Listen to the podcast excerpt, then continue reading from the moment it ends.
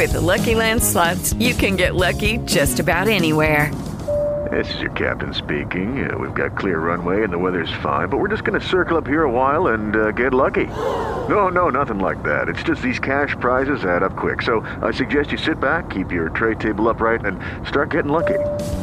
Play for free at LuckyLandSlots.com. Are you feeling lucky? No purchase necessary. Void where prohibited by law. 18 plus terms and conditions apply. See website for details.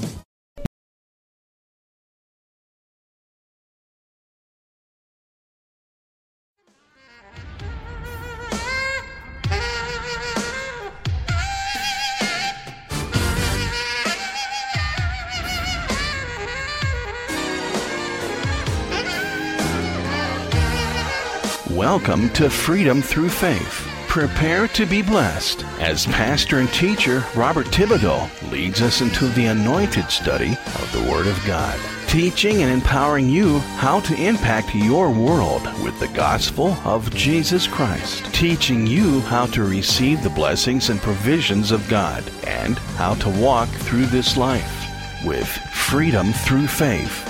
And now, here's Pastor Robert Thibodeau. Glory to God. Hallelujah. Hello, everyone, everywhere. This is Pastor Robert Thibodeau. Welcome to Freedom Through Faith. Amen. We are so blessed to have you join us today. Amen. I started a series last time, or started a teaching last time. I'm believing in that which you cannot see. And we're going to continue that because we didn't finish. Uh, everything that the Lord had put on my heart and sharing with you. But before we get into that, let's have our word of prayer, and then we'll lay our foundation of faith, and then jump right back into about the area we left off. I'll back up just a little bit just to recap in case some people uh, didn't hear last week or those that did and kind of forgot about what we were talking about. Uh, I'll recap just a little bit. But first, Let's go before the Father. Father, we thank you that this day and every day we have access to your throne, your throne of grace and of mercy. That we can come before you thanking you and praising you for the victory we are walking in each and every day. Victory over sin, victory over debt, victory over the curse that Jesus delivered us from. The victory belongs to us. The battle is the Lord's, but the victory is ours. And we receive that right now in the name of Jesus. We make a declaration of faith that we are going to walk by sight I'm sorry, walk by faith, not by sight. We are going to walk by faith, not by sight, not by feelings, not by what we hear, but what we hear from your word. Your word is first place in our life, the only thing in our life, and we just thank you for it, Father. Have your way during this broadcast and may you receive honor, glory, and praise for all that is said and done. And we pray this in Jesus' name. Amen and amen. Hallelujah. Let's lay the solid foundation upon which we are going to build. It's commonly referred to as the Apostles' Creed. I call it my declaration of faith. Amen. And get your Bibles and turn to Hebrews chapter 11 and that's where we're going to start. But right now, while you're doing that, just say these words out loud. Let your own ears hear your voice say them. Repeat these words after me. I believe in God the Father Almighty, maker of heaven and earth, and in Jesus Christ, his only Son, our Lord, who was conceived by the Holy Spirit born of the Virgin Mary, suffered under Pontius Pilate, was crucified, dead, and buried. He descended into hell. The third day he rose again from the dead. and ascended up into heaven, and sits now at the right hand of God the Father Almighty, from where he shall return soon to judge the living and the dead. I believe in the Holy Spirit. I believe the church is the body of Christ. I believe in the communion with saints. I believe in the forgiveness of sins. I believe in the resurrection of the body. And I believe in life everlasting. In Jesus' name. Amen and amen. Hallelujah. Turn to Hebrews chapter 11. We're going to read this verse right here. This is where we left off with last time. We, you know, naturally were led to other scriptures, but this was the verse that got us going. Praise God. Hebrews 11, verse 1.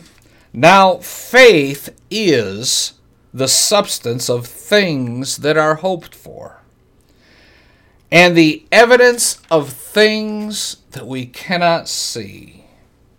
For by it the elders obtained a good report.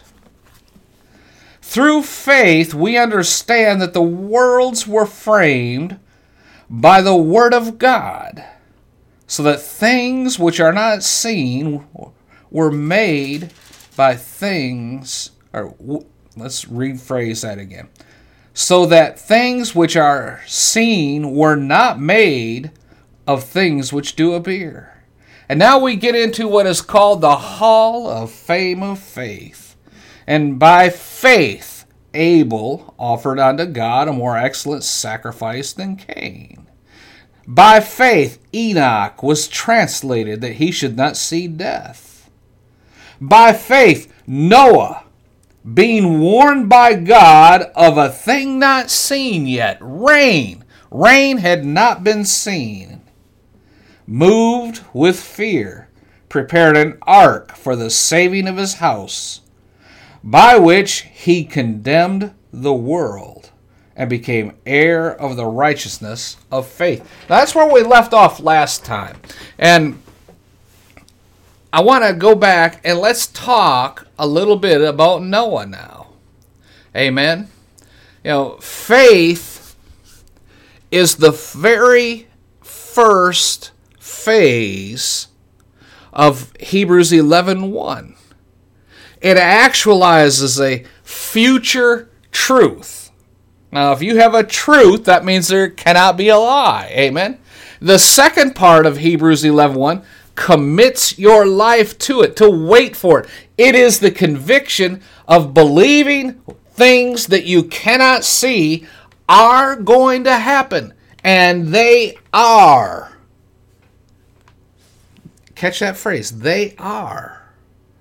Whatever it is you've been praying to God about, he says if you believe, uh, Mark 11, 24, 25, if you believe that you receive the things you are asking for as you pray, you shall receive them, the scripture says. That word receive in the Greek is really possess them. You have them. You possess them. If you believe that you receive the things you ask for as you pray, then you shall possess them.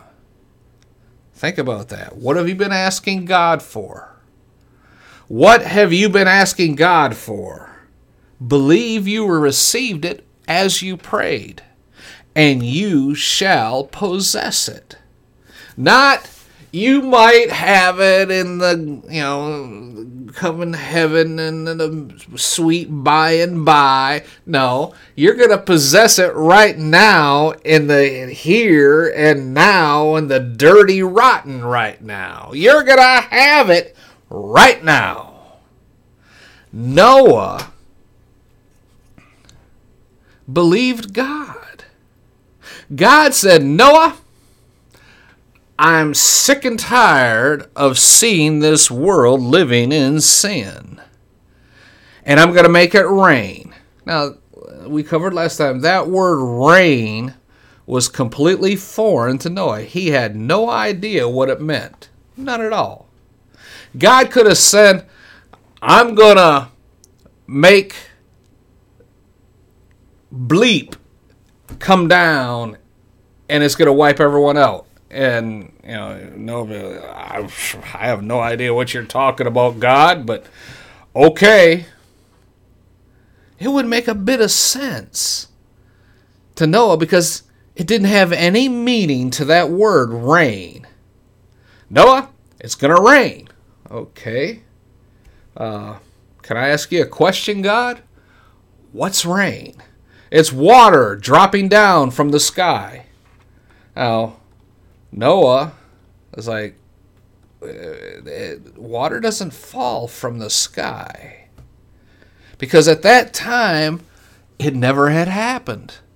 Rain never had fallen from the sky before. The Bible says that all the plants were watered by a mist that came up out of the ground.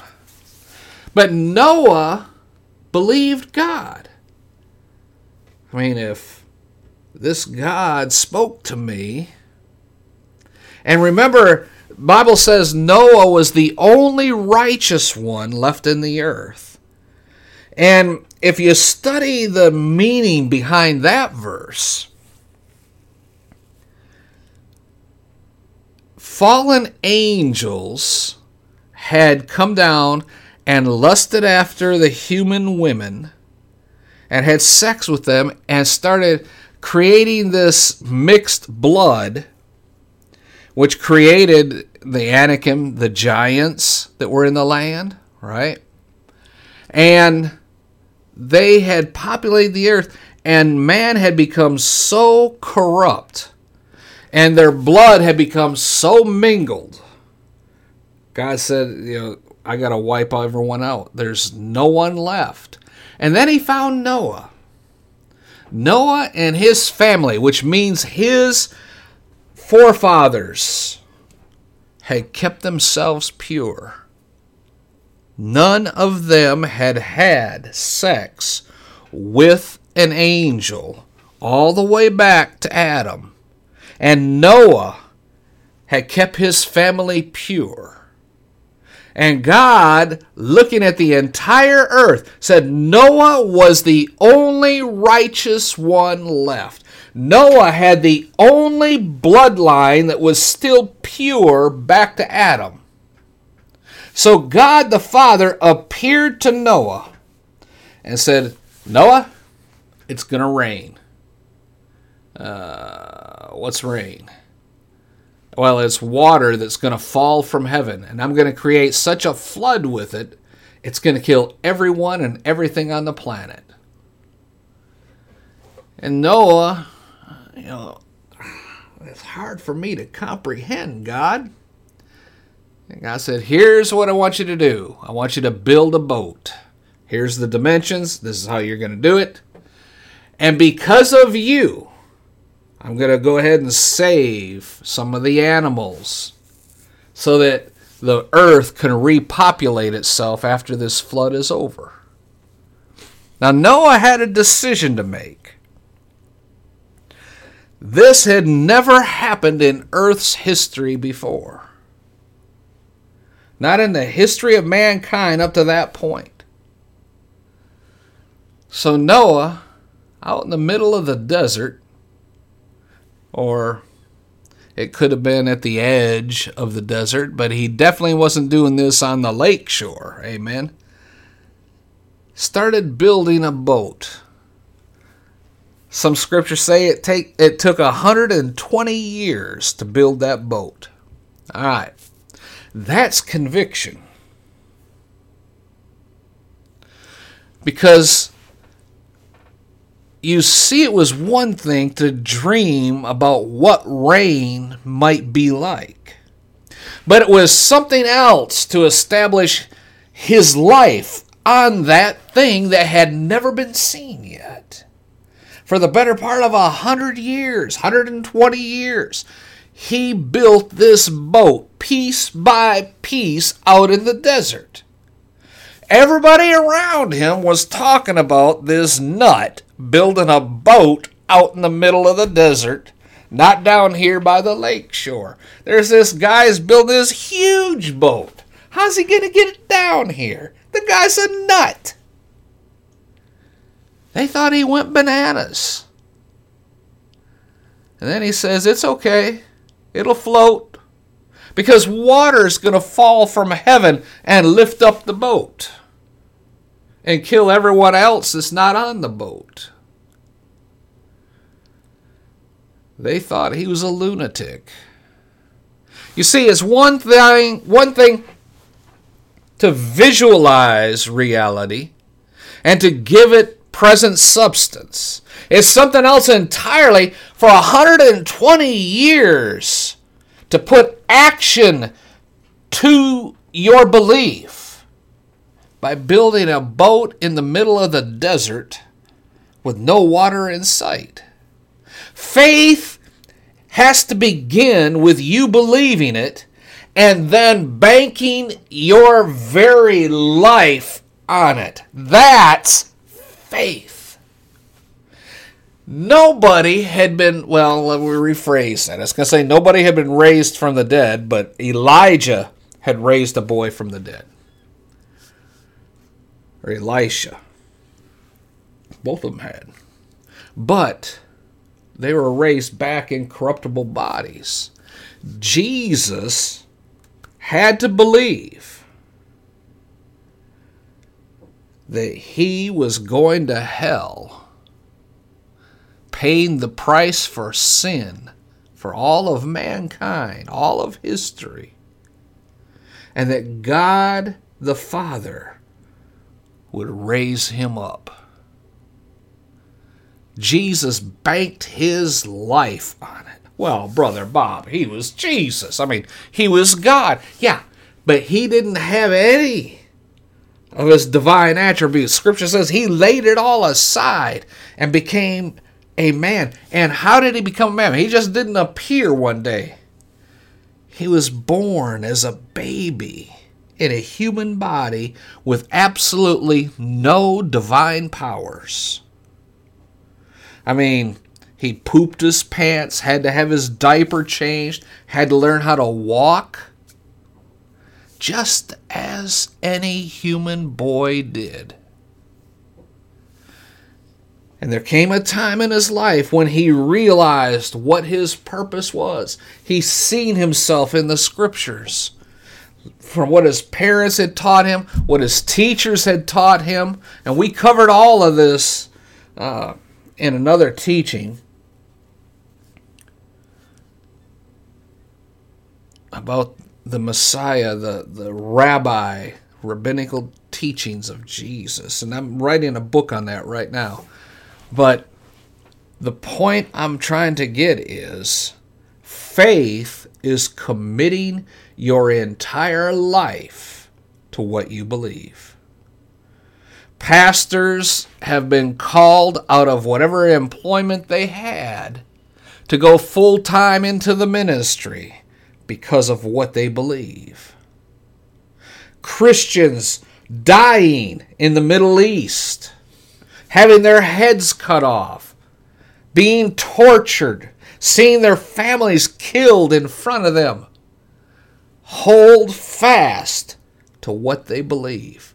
We have so many couch potato Christians in the United States who say, you know, they go to church every once in a while or maybe even every Sunday. And they sing their praises and they wave their arms and they're shouting hallelujah. And they sit down and drink their little lattes while this mean nothing, meaningless sermon, feel good sermon is preached. And everybody leaves then and hugging one another with the little Christian hugs and saying their God bless yous. And then they go about their own business. They go home, turn the football game on, grab a six pack of beer, sit down, and then forget all about the sermon that they had heard that day because it was meaningless to him. There's no faith in that, none whatsoever. Well, Brother Bob, are you condemning us? Yes. Yes, I am. Because you're not living the faith you say you proclaim. But I'm going to leave that there. I'll just let it hang there as an unanswered question because we're going to get back to it. Faith, true faith. You should be living not on your sleeve, but on your chest. It should be your breastplate everywhere you go. The breastplate of righteousness. It's Jesus' breastplate everyone's seen. Your shield of faith is what catches all of the fiery darts the devil's firing at you. But if you leave church and go and grab your six pack or mix your drinks and start cussing up a storm because somebody fumbled the football and you're not living your faith. Praise God. I enjoy a football game every now and then, but you don't you'll never catch me with a beer in my hand or cussing or anything like that. Why? Because I love Jesus too much to do that. But Noah, he had no idea what God was talking about. But God gave him the exact dimensions of a boat. And Noah said, Okay, I'll build it. And every person that came up to him said, No, what are you doing? I'm building a boat. Why? Because God said it's going to rain. What's rain? Rain is when water falls out of the sky. You're a nut. Water has never fallen out of the sky.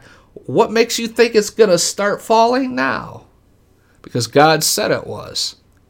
Now, there were many gods that they believed in. They're like, which God? And Jehovah, Yahweh, your God's a nut. And they'd walk away and continue doing what they were doing, and Noah would turn around, keep hammering on the boat. Sawing that wood, having his boys help hold it in place, putting pitch on it to seal it up. He continued to build that boat. Now, Noah, 120 years, believed on things he had never seen and then took action on it. And that's what I want you to see throughout this 11th chapter of Hebrews. Each one of the people that are represented here believed and then acted according to their belief. They moved out on it.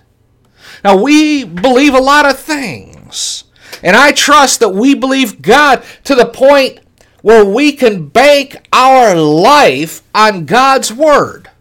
But you know, to the unbelieving world, to be able to bank your life on the invisible spiritual future that looks like the most preposterous thing imaginable and people are always saying, oh, you Christians, pie in the sky and the sweet by and by, and all that stuff, right? You guys are out there believing all that stuff, and you have absolutely no proof of it. That's right.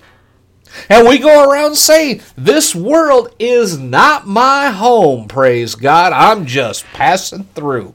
My treasures are laid up beyond the sky and they say you you don't even have your feet on the ground. What kind of weirdo are you? What a way to live. The apostle Paul said in Ephesians 2 chapter 6, he has raised us up together and made us sit together in heavenly places in Christ Jesus. And he said in chapter 1 verse 3, Blessed be the God and Father of our Lord Jesus Christ, who has blessed us with all spiritual blessings in the heavenlies. Praise God. We're just moving around in another domain, you see, by faith. And the world thinks that something's wrong with us. We worship Him who's invisible, and we bank our life on it. That's faith. That's faith. But you see, watch this now. That's faith with spiritual content, or that's faith placed in an unseen thing that really has no visible verification with it. Now, the natural man cannot comprehend what we're talking about because it's spiritual faith. We see him who's invisible, but the unsaved man can't because he has no concept of that perception. There is a sense in which all men, as I've told you many times, live by a natural kind of faith. For example, they drink water coming out of the pipe in their house without knowing anything about it. And see, that's faith. That's a type of faith, isn't it? Sure, it is. You see, there's no way to know what is in that pipe. You say, "Oh, I don't know about that." About that, I mean, I have this handy dandy chemistry tap uh, kit, and I test every glass of water before I drink it. No, you don't. But even if you did, that's okay because you've put your faith in the handy dandy chemistry kit. You see, everybody lives on some concept of natural faith. You eat food that comes in cans, that has labels that you believe in. Because you don't know what's really in that can until you open it. Oh, there's a label with a picture on it and a name and shows what's supposed to be in it. But do you believe the label? If you put your faith in the label, something somebody else said, then you are operating in faith of what they said, even though you can't see it. But you purchase it with your money and take it home, and still you don't know what's really in that can until you open it. And when you open it and dump it out into a pan, now you see what was by faith, but has now become visible. Amen. Money. Let's look at money for a, a couple of minutes. Money is totally a by faith principle. Do you know that all the paper in your wallet isn't worth anything near what it's supposed to be? In 1929, the people who survived the economic crash known as the Great Depression knew that it wasn't the loss of cash that brought the depression. It was the loss of faith in that cash. People stopped believing in what that money was worth because it was only a faith commodity. A scientist goes into a laboratory and exercises natural faith. It says on a little thing that he can mix this with this and it won't blow up. So he does it by faith. You go to the doctor and the doctor says, You got a problem. We got to slice you open a foot across and take out whatever and fix this and bend this and put this around that and then sew you back up. And you say, okay. You don't even know what he's talking about. You go in there and somebody says, We'll see you in a few hours, and they stick that needle in your arm and boop, you're gone. You're out. There's a whole bunch of people in that room opening you up and playing around with things on the inside of you, doing this and that, and you have no control over what they're going to do. But you're lying on that table oblivious to it all with your faith in that doctor to fix whatever's going on inside of you, and that your faith in Him will heal you. You see, everybody ops, operates on a principle of natural faith. We drive places and we believe the signs going down the highway. You see, that's a good example, Lord. The very first time I went on a cross country trip, I had a wife and daughter in the car, were in the army, came back home, bought a car, and now I had to drive halfway across the country to my first base, Fort Riley, Kansas. I had never been there, didn't really know how to get there, so I bought a map and I mapped the route out with a highlighter. I had put my faith in that map. And as I was driving down the road, I was verifying my faith in that map with the road signs. Now, they could have twisted them signs around and I could have ended up in Key West, Florida instead of Fort Riley, Kansas. But I had faith in that map and I had faith in those road signs. And that's natural faith. Amen? You see, even though men have natural faith, they don't have the ability to perceive God. Because that's spiritual faith. That's a supernatural gift from God, that kind of faith. By grace, you are saved. How? Through faith. And faith, not of yourself, but it's a gift of what? Of God. Spiritual faith is a gift from God. Natural faith comes just from being born. In fact, spiritual faith, according to Romans 10 17, faith comes by hearing, hearing a speech about Jesus Christ. That's a gift from God. If a man hears this with a willing heart, prepared by the Holy Spirit, God grants him the faith to respond. That's also a gift from God. Amen. In 1 Corinthians in verse 21, for after that, in the wisdom of God, the world by wisdom did not know God. It pleased God by the foolishness of preaching to save them, what? That believe. It's the preaching of the cross that brings faith.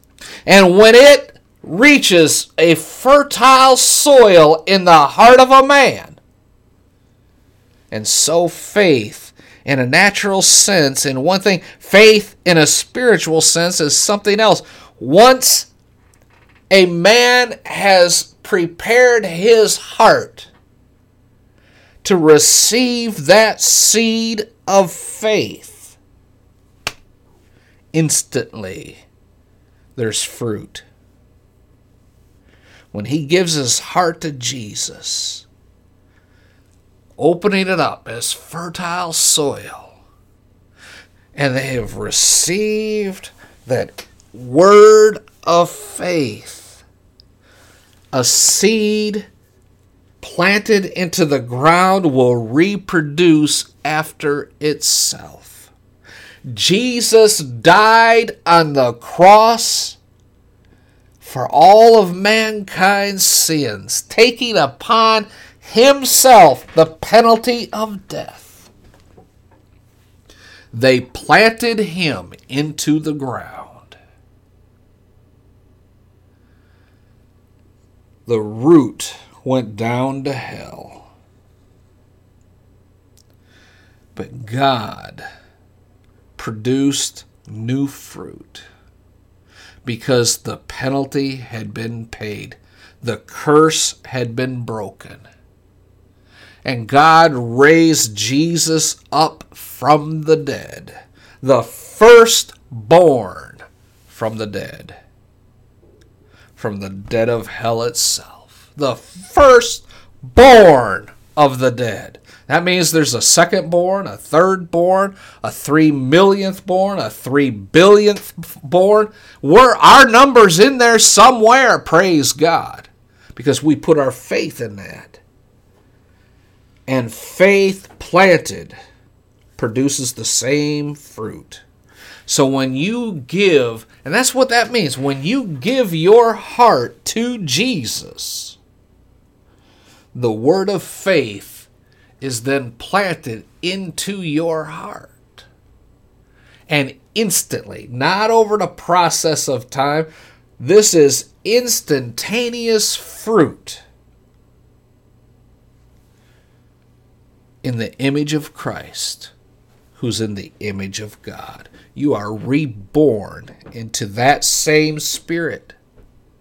Jesus received his resurrected body and walked around this earth, showing himself to his disciples and over 500 people and 5,000 people, and then in visible sight ascended up into heaven we have not yet received our resurrected bodies, our glorified bodies.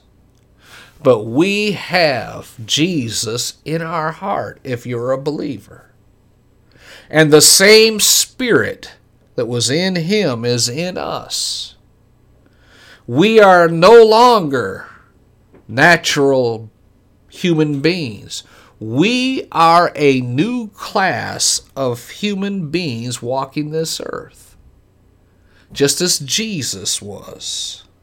You see, in the Bible, there were two classes of people Jews and Gentiles. Now there's three Jews, Gentiles, and Christians. The Jews and the Christians are one together in God's eyes. But the Gentiles are still, they could be classified as unbelievers. Amen. We'll get back to that. How much time we got? All right. Praise God. So to begin with, he tells us the natural faith. It's to be able to actualize something in the future and bank your life on it. The unbelieving man has, in this physical sense, no capacity for the spiritual sense. We who know Jesus Christ do. Then he moves, secondly, to the testimony of faith. Hurrying on because we're covering so much about faith in this chapter. I'm going to skip some thoughts. The testimony of faith, verse 2 For by it, and that word takes us back to the word of faith. By it, by faith, the elders received witness. Now, the elders there refers to the Old Testament saints, the fathers of Israel, the greats that he names in Hebrews chapter 11. The world to receive witness had to do with receiving praise or approval. They were praised or they were approved. What it means is they lived by faith, therefore, God approved them. God approves those who live by faith. And I think there's a sense in which every man who lives in the spiritual faith in God has within his own heart the knowledge that he's approved of God. Don't you have that? If you're a Christian listening to me, today, do you have that knowledge in your being that God has approved you of being saved through Jesus Christ? There's a certain kind of peace, a certain kind of uh, uh, having arrived at a reality when you've trusted God like that. I think we sense His approval, and He goes all through the chapter Abel believed God regarding sacrifice, did it by faith. God approved his sacrifice, didn't he? Enoch believed God that he wouldn't die, and he didn't. God was pleased and approved. Noah believed God that it would rain, and he inherited righteousness for his belief in God, for God approved. Abraham and Sarah believed God for a child and God approved of their faith, and they received Isaac. And then uh, Isaac had Jacob and Joseph, Amram, Jochebed. Moses' mother had Moses. There was Joshua. Rahab, a harlot, had faith and is in the lineage of Christ. Gideon, Barak, Samson, Jephthah, David, Samuel, all those listed in chapter 11, all of them believed God, and God said, That's good. I approve. They trusted in what they could not see. Watch it. They bet their life on it. And God said, That's good. I approve. The Bible says, without faith, it is impossible to do what? To please Him. Without faith, you can't please God. Think about Shadrach, Meshach, and Abednego. They were told, bow or get thrown into the fire. And they didn't even hesitate. Said, Oh, king, we're not even going to hesitate our answer. Because we believe God and He is the only one we will bow to. So you can throw us in the fire if you want. If God delivers us from the fire, so be it. But if He doesn't, know this we're not bowing. And Nebuchadnezzar is so mad he had him heat the fire even more, giving them one more chance. They refused. The people who bound them and took them to the fiery furnace and threw them in died because it was so hot. And they landed down the bottom and started walking around, and there was a fourth man in there with them. And Nebuchadnezzar said, Hey, wait a minute. How many do we throw in there? And they said, Three. And he said, I see four, and that one looks like a son of God. And then he called them out of the fire, and they came out, and their clothes didn't even have the smell of smoke on them. And he became a believer in their God at that point in time. Faith. They had faith that as long as they didn't bow, they were good to go. And even if they died, they would go with praise on their lips. There are Christians dying in the Middle East who refuse to recant Jesus as their Lord and Savior. Their families are butchered in front of their eyes, and their heart is breaking and crying out, but yet they refuse to do what their captors say, and it cost them ultimately their lives. There are thousands of Christians that die in the Middle East. Tens of thousands every year. Some reports say a hundred thousand. But they refuse to give up faith in Jesus. I'm wondering if ISIS came to the United States and Sharia law came to the United States, which it's already here in certain localities. It's already here. how many Christians would have that same kind of faith? How many American Christians would have that kind of faith that they would refuse to compromise? I'll tell you right now, not very many. Why do you say that, Brother Bob? Because look at the failure of Christians to stand up to immorality so far. They gave up the fight to keep prayer in school. They gave up the fight against protecting life in the womb. They gave up the fight against immorality in this land. They gave up the fight against homosexuality, an abomination to God in this land. Christians have just rolled over and played dead for the last 50, 60 years. They have given up the fight to stand against immoral laws. They've given up the fight from the lowest to the highest offices in the land. So, what makes you think the Christians in America and the Christian church in America would refuse to bow if told to do so? What makes you think with a knife to their throat that they wouldn't say whatever they needed to say to have their life spared and their family spared. That's the spirit of Antichrist.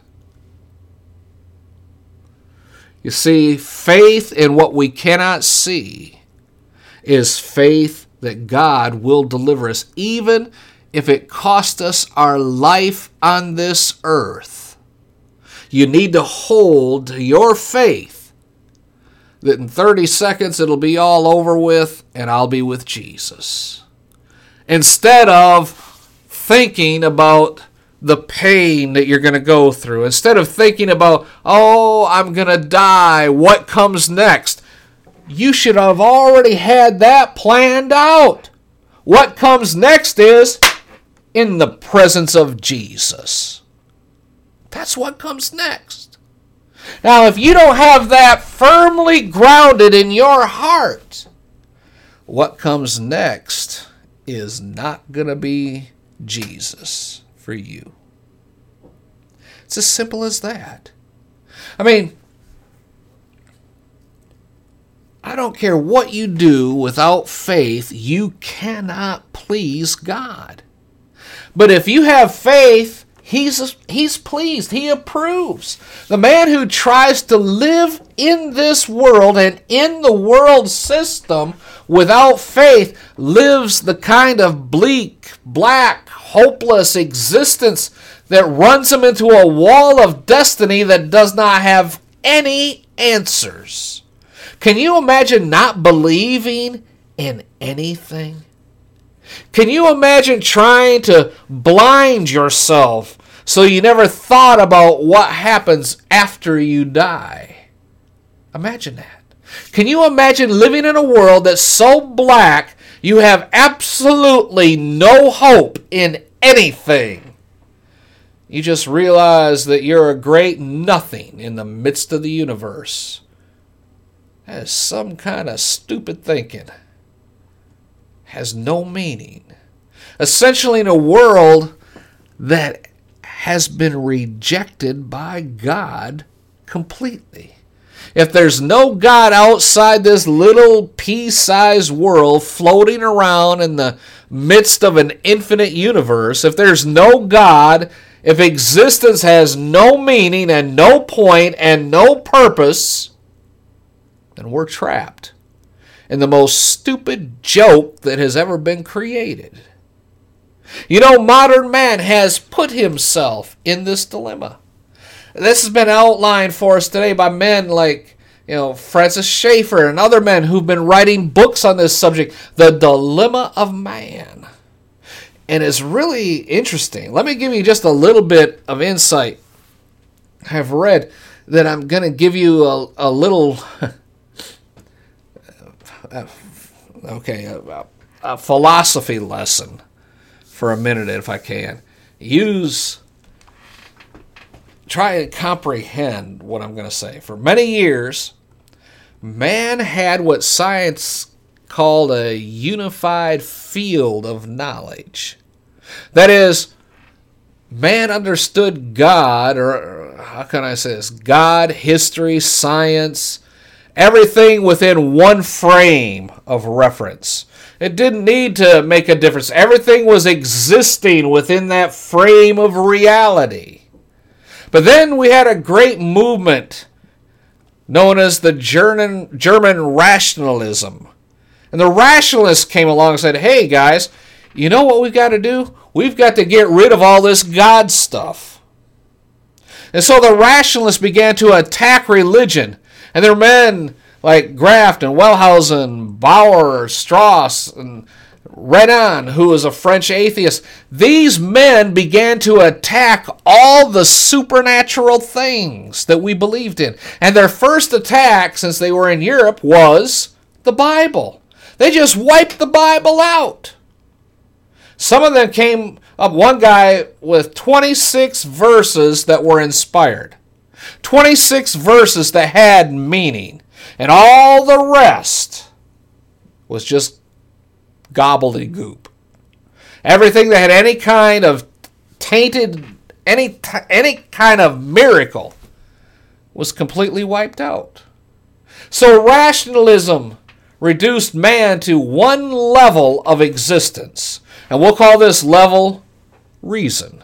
Man existed only on that level, and, and it's fading a little bit. We'll try it again. The level of reason is where he existed at, and nowhere else. Now, this was very difficult for most people to handle because this meant that man lived in a world that was purely rational and logical, and that man was nothing but a machine operating in it. So, therefore, man was only rational. If it wasn't rational, you couldn't believe it. Anything miraculous, forget it. This is only to be rational empirical. What I see, I believe. And there's nothing outside of what I see or feel or touch. You know what happened? Man began to scratch his head and say, That's bad. I can't believe that. That crucifies half of my nature. My soul longs for something out there. I have to believe in something. I just can't run around in a little box thinking I'm a machine and I have no ultimate meaning. And so other men came along and, and split the field of knowledge. On top, he put faith.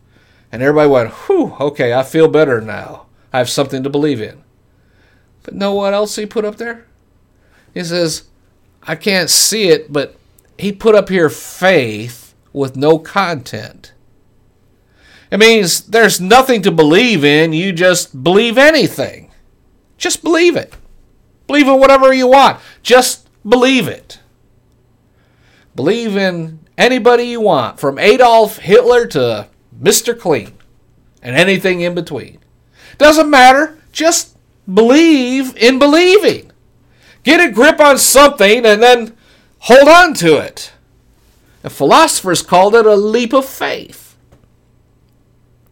They were trying to live in the world of reason, and they couldn't do it. So I said, We've got to leap. So they jumped into the world of faith and believed in anything. One of the secrets of philosophy is you never have to tell anybody what you leaped into. That's a leap of faith. It's not communicated, it's existential continentness, that's a word, non rational, illogical. And I say, well, how can a man live in something like that? How can a man say, I only believe in what's reasonable, except when I leap into what's irrational? But that is what man and society has done today. And so, what happens for a long time, man lived in a rational world. Everything was in this neat little box, everything was very real. And then men started to jump out of the box. And when they started jumping, everything went with them. The first thing to go up here in what Schaeffer calls the upper story was philosophy. And all kinds of screwball philosophies came along after that. Immediately after philosophy came art. And it used to be art was reasonable. When a guy painted a picture of a cow, it looked like a cow, for heaven's sake. When a guy painted a picture of a house, it looked like a house. When somebody painted a picture of a lady, it looked like a lady. Then, all of a sudden, you have Van Gogh and, you know, Picasso and all this abstract stuff you got stuff that looks like things nobody ever saw before. And you have modern art, which is nothing but another leap of man's faith. If you go up to an artist and say, What does it mean? You just insulted the guy. Leave him alone. It's his leap, it's his art. After art went music. Music took a leap. Oh boy, did music take a leap all this weird stuff that's going on called music nowadays. All this stuff. And it doesn't have to have any rhyme or reason or any sense to it, it's just noise. And then you have culture. Culture leaped to maintain its existence. People began to write, you know, write things that just smash everything. They smash every morality, every code of ethics, everything. They smash love. They smash honesty. They smash whatever is right. Just let's just wipe out everything. We'll we'll debunk everything. So now we have an a, amoral, illogical, countless kind of nothing. No truth, no morality. And in its place, we just have despair. And the last thing to go was theology. Somebody bounced along and said, Guess what? God died. Remember that? Back in the 70s or 80s? I think a book was written on it. Everything went. Just a leap into nothingness. You know what I call this whole thing? Absurd. You can't do that. And it's best illustrated, I think, by. Uh, remember the movie Catch 22? it's been a long time since I've seen that. I just thought of it. I've used this illustration before. But Catch 22 is a movie about an island in the Mediterranean. And the island's name, uh, forget right now, like Panosa or something like that. Anyway, there's a squadron of flyers who are flying missions over southern Europe. And during the war, Americans, uh, he there's this one American pilot on the island. He hated it, just absolutely despised it. He could have cared less about patriotism or anything about the war. He just wanted to save his own hide. And these missions were dangerous. And the only way you could ever get out of this deal was fly 25 missions and your job was done. And then they got this new commander in. And when a guy hit 25, he raised it to 30 and then 35 and 40 and 45 and 50 and 60 and 65 and it just kept going. There was no way out. And the only way to get out was if you were declared insane. And that was the catch. If you were insane you could get out. But you had to turn yourself in for being insane and only crazy people would agree to fly those missions so if you turned yourself in for being insane to get out, you wouldn't really be insane, right? And that's the catch. There's no way out. So finally, the star comes to the end of his rope and he does the only thing he can do. He says, I'm going to build a raft and float to Sweden. You say, You can't do that. The currents go the other way. Don't bother me with that. That's my leap. Leave me alone. You say, What's he doing? with all of the rational boxes have been closed up, he does what most consider absurd. Do you know why people take drugs today? They've run out of rational options. It's a leap to find some kind of escape from this present reality that leads them nowhere. It's a leap into something to grab onto.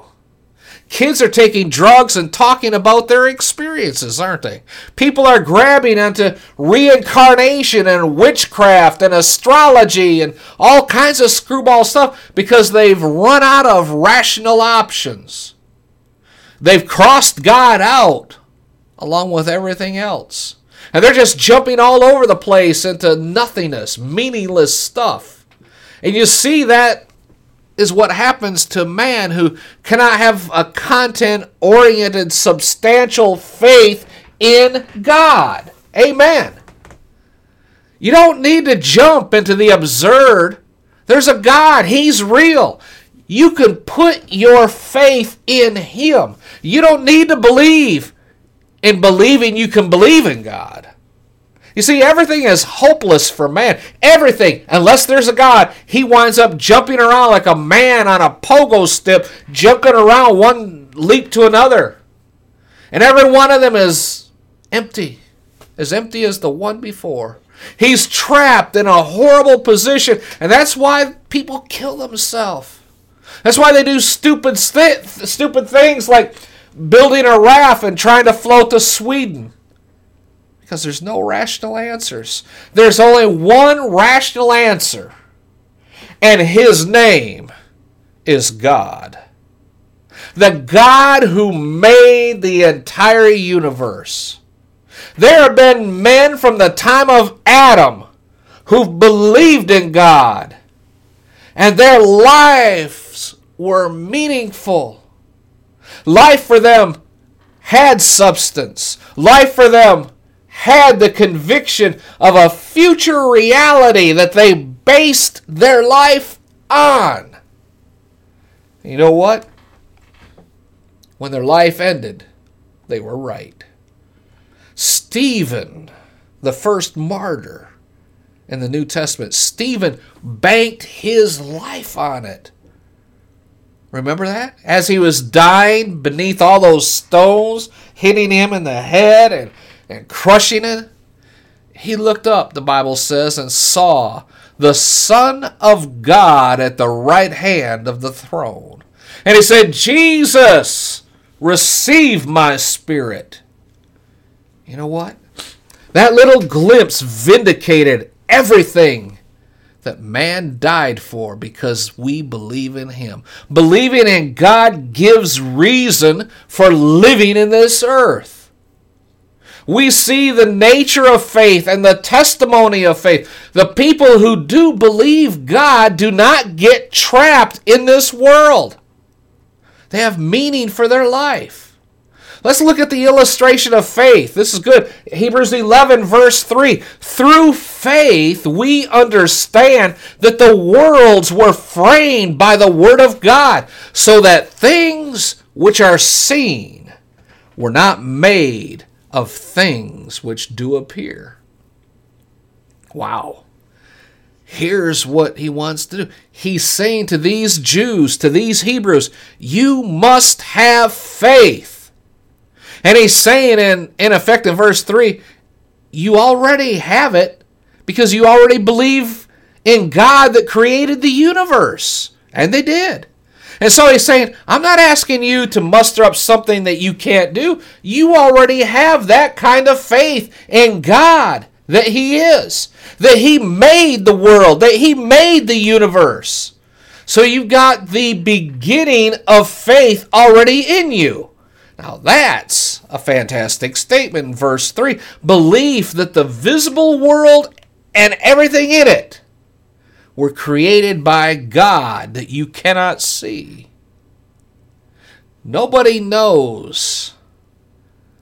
Nobody can say, well, I was there when it was created. I saw it. No, you can't. Nobody can say that. Except Jesus. You say you can't say that nobody was there. The only thing we know about the creation of the universe is what we know by faith.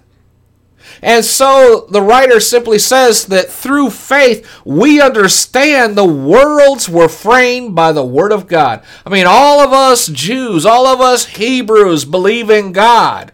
And we all believe that the world was framed. And the only way we could ever know that is by faith because nobody ever really seen it being done.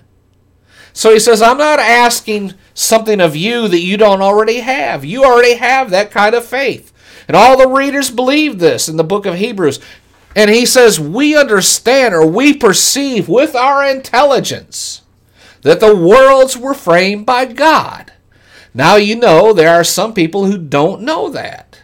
Do you know there are some people who don't know God made the universe? That's right. Some people who have so so called very high IQs don't believe that. The world for the ages. It doesn't have to do only with creating the universe, but all the ages of administration within the universe. It means the whole creation, the whole thing was formed by the Rhema word of God, the specific utterance of God. God spoke, and there it was. Now, Moses had to teach people this. They had the Pentateuch, they had Genesis. They knew how it all began. In the beginning was the Word. The Word was with God. The Word was God. And Genesis said, In the beginning, God said, and there it was. It was the Word that created everything. You see, he's simply establishing here that faith is not such a foreign thing to them. By faith, they believe God created the world. And you know that the origin of this, the universe, is a problem that philosophers can't solve. Did you know that? They can't do it. Bertrand Russell spent 90 years as a philosopher. And he wrote a book, Why I Am Not a Christian. And in it, he gives some of the most inept arguments against Christianity conceivable. He blasts Christianity. He spent his life blasting it. And he had all of these answers about origins. And he summed up his life after 90 years as a philosopher with the words, Philosophy has proved a washout to me. He never did get any answers. He once boldly wrote in Why I'm Not a Christian, he said, I say quite deliberately that the Christian religion has been and still is the principal enemy of moral progress in the world. The whole conception of God is derived from ancient Oriental despotism, a conception quite unworthy of free men. And he said, We must conquer the world by intelligence. That sounds vigorous, doesn't it? After 90 years of that, he said the whole thing's been a washout. And he died not knowing anything, absolutely nothing. But when he died, I can guarantee you his eyes were opened and he understood. It's just that he understands that he made a mistake. You say, well, science knows the reason the universe came to be. Science has figured it out. Philosophers might not know, but scientists know. Scientists don't know. You say, you mean scientists don't know how the universe began? Of course they don't. Science can only observe what's going on and tell you what's going on, not why it's going on. Watch this. Science simply discovers laws that already exist. But science is stupidly trying to push past what it can do into what it can't do. And that is observe things before they existed. Science can assume that burden. You see, you might call me John. That's one thing. You might call me Bob. That's another thing. Doesn't matter what you call me, it doesn't explain my existence. Science can say, oh, that's a rock. Oh, that's a chemical. But it can't say where it came from or why it came forth. It only knew, knows what it observes. But you know what? Science and philosophers have always locked arms. They've always said, well, we will now tell you where the universe came from. You want to hear what, what they said? Here's a good lesson a typical evolutionary look at the explanation of the beginning of the universe. For over a hundred years, they had this theory called the nebula theory about the creation of the universe. I'll give you a little bit about it here. The solar system was once a rapidly moving nebula. Okay? As it cooled, it contracted, and its speed of rotation gradually increased. It just kept going faster and faster and faster and faster. Eventually, enough force was available because of the speed of it, centrifugal force was available to expel some of the material nuclei of condensation formed within the ring and is subsequently splattered all over the place, developing into planets while the dense center became the sun. That's way back when they thought the sun and our little deal was the only thing there was. Just a spinning nebula. You say, well, where did the nebula come from? Well, you're not supposed to ask that. The man who began that theory was a man named Swedenborg, who headed up the cult known as the Church of the New Jerusalem. He said, however, this he did not claim credit. He said, This was not my theory. I received it in a spiritualistic communication from the dwellers who live on the moon. Okay. Then you had Darwin son of Charles Darwin, was George Darwin. He was anxious to extend his father's concept of evolution and make it into the whole universe. So he concocted an intriguing story how the earth and moon evolved from a large mass of hot plastic 4 billion years ago. Think about that. Where'd that come from? Well, he didn't say. Maybe he said it, it could be self creating matter. Self creating matter that pretty good. If you can have something that self creates into stars and planets and comets and animals, there's a great conflict with what's known as the Big Bang Theory. They say it began with a primeval nucleus 5 billion years ago, which exploded. It was so dense it exploded. Well, where did it come from? Well, we don't know. You see, the problem is the puny human mind. It doesn't matter how many test tubes and Bunsen burners you have, you can't grasp the infinite. Science has no access to the why of anything. Paul said to Timothy, Beware of science, falsely so called. There's nothing wrong with good science, observable science, but science has no business trying to figure out our origins.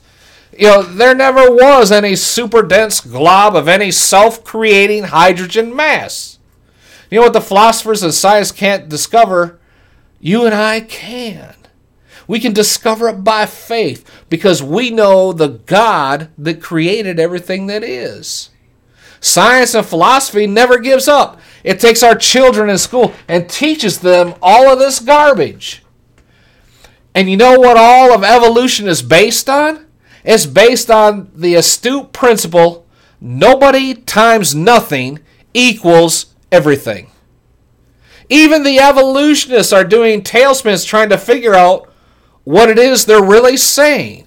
Kerkut, who's an evolutionist, of some great rank in the world from England, recently wrote a book uh, about 10 years ago, I guess, writing from a viewpoint of an evolutionist in an anthology of evolution. He, he made a very important statement. He takes all of the basic tenets of evolution and says, Gentlemen, we cannot prove any of them. In fact, they are probably more likely to be disproved so we better rethink our case. Amen. He said, I reject the idea of a creator God, so what other alternatives do I have? And he found none. Amen. Sir James Jeans says it's a figure equal to the number of grains of sand existing on the earth. Amen. Einstein said, you know, if the uh, astronomers tell us there's an average of 100 billion stars in the galaxy. At least 100 million galaxies are known in space. If Einstein is right, the total space is a billion times greater than known space, and that's a lot of stars. I don't I can't even give the number because I can't understand it either. But Sir James says it's equal to the number of grains of sand existing on the earth. That's how many stars there are. Then some little guy comes along and says, Wow, once there was a little poof, and I open my Bibles and God says He made it all. Through faith, we can understand that. Just the population of the world alone disproves evolution. Right now, there's about 8 billion people on the planet, and we continue to increase. Amen. So, what's happened for 500,000 years or whatever, if we continue to increase at 1% a year, we're that means we've been increasing for 500,000 years. And the population would be 37.5 billion. And you can backtrack that to where you can track it from Adam and Eve to now. So you start with popula- population day, reduce it, you run out of people about 10,000 years ago. Amen. If you reduce it by 1% a year. The whole thing I'm trying to say is the faith you need to have is not in science. The faith you need to have is in God's Word. And God said, and it was. And God gave His only begotten Son, Jesus. And you have to have faith in that. So that whosoever believes that and receives Jesus as their Savior will be saved. Pray this prayer with me as we close. Father, in Jesus' name, I take that by faith. I believe by faith you raised Jesus from the dead. Come into my heart, Lord Jesus, and save me right now in Jesus' name. Be blessed in all you do. You have just heard a message of encouragement from anointed pastor and teacher Robert Thibodeau with Freedom Through Faith Ministries in Baltimore, Maryland. For more information on the Freedom Through Faith Ministries or to invite Pastor Thibodeau to your church, please visit our website www.ftfm.org. That's FTFM for Freedom Through Faith Ministries. Again, that's FTFM.org. Until next time, when we gather together around the Word of God, be blessed. And remember, we serve an awesome God. Hey guys, it is Ryan. I'm not sure if you know this about me, but I'm a bit of a fun fanatic when I can. I like to work, but I like fun too. It's a thing. And now the truth is out there. I can tell you about my favorite place to have fun Chumba Casino. They have hundreds of social casino style games to choose from, with new games released each week. You can play for free anytime, anywhere and each day brings a new chance to collect daily bonuses. So join me in the fun. Sign up now at ChumbaCasino.com. No purchase necessary. VGW. Void were prohibited by law. See terms and conditions. 18 plus.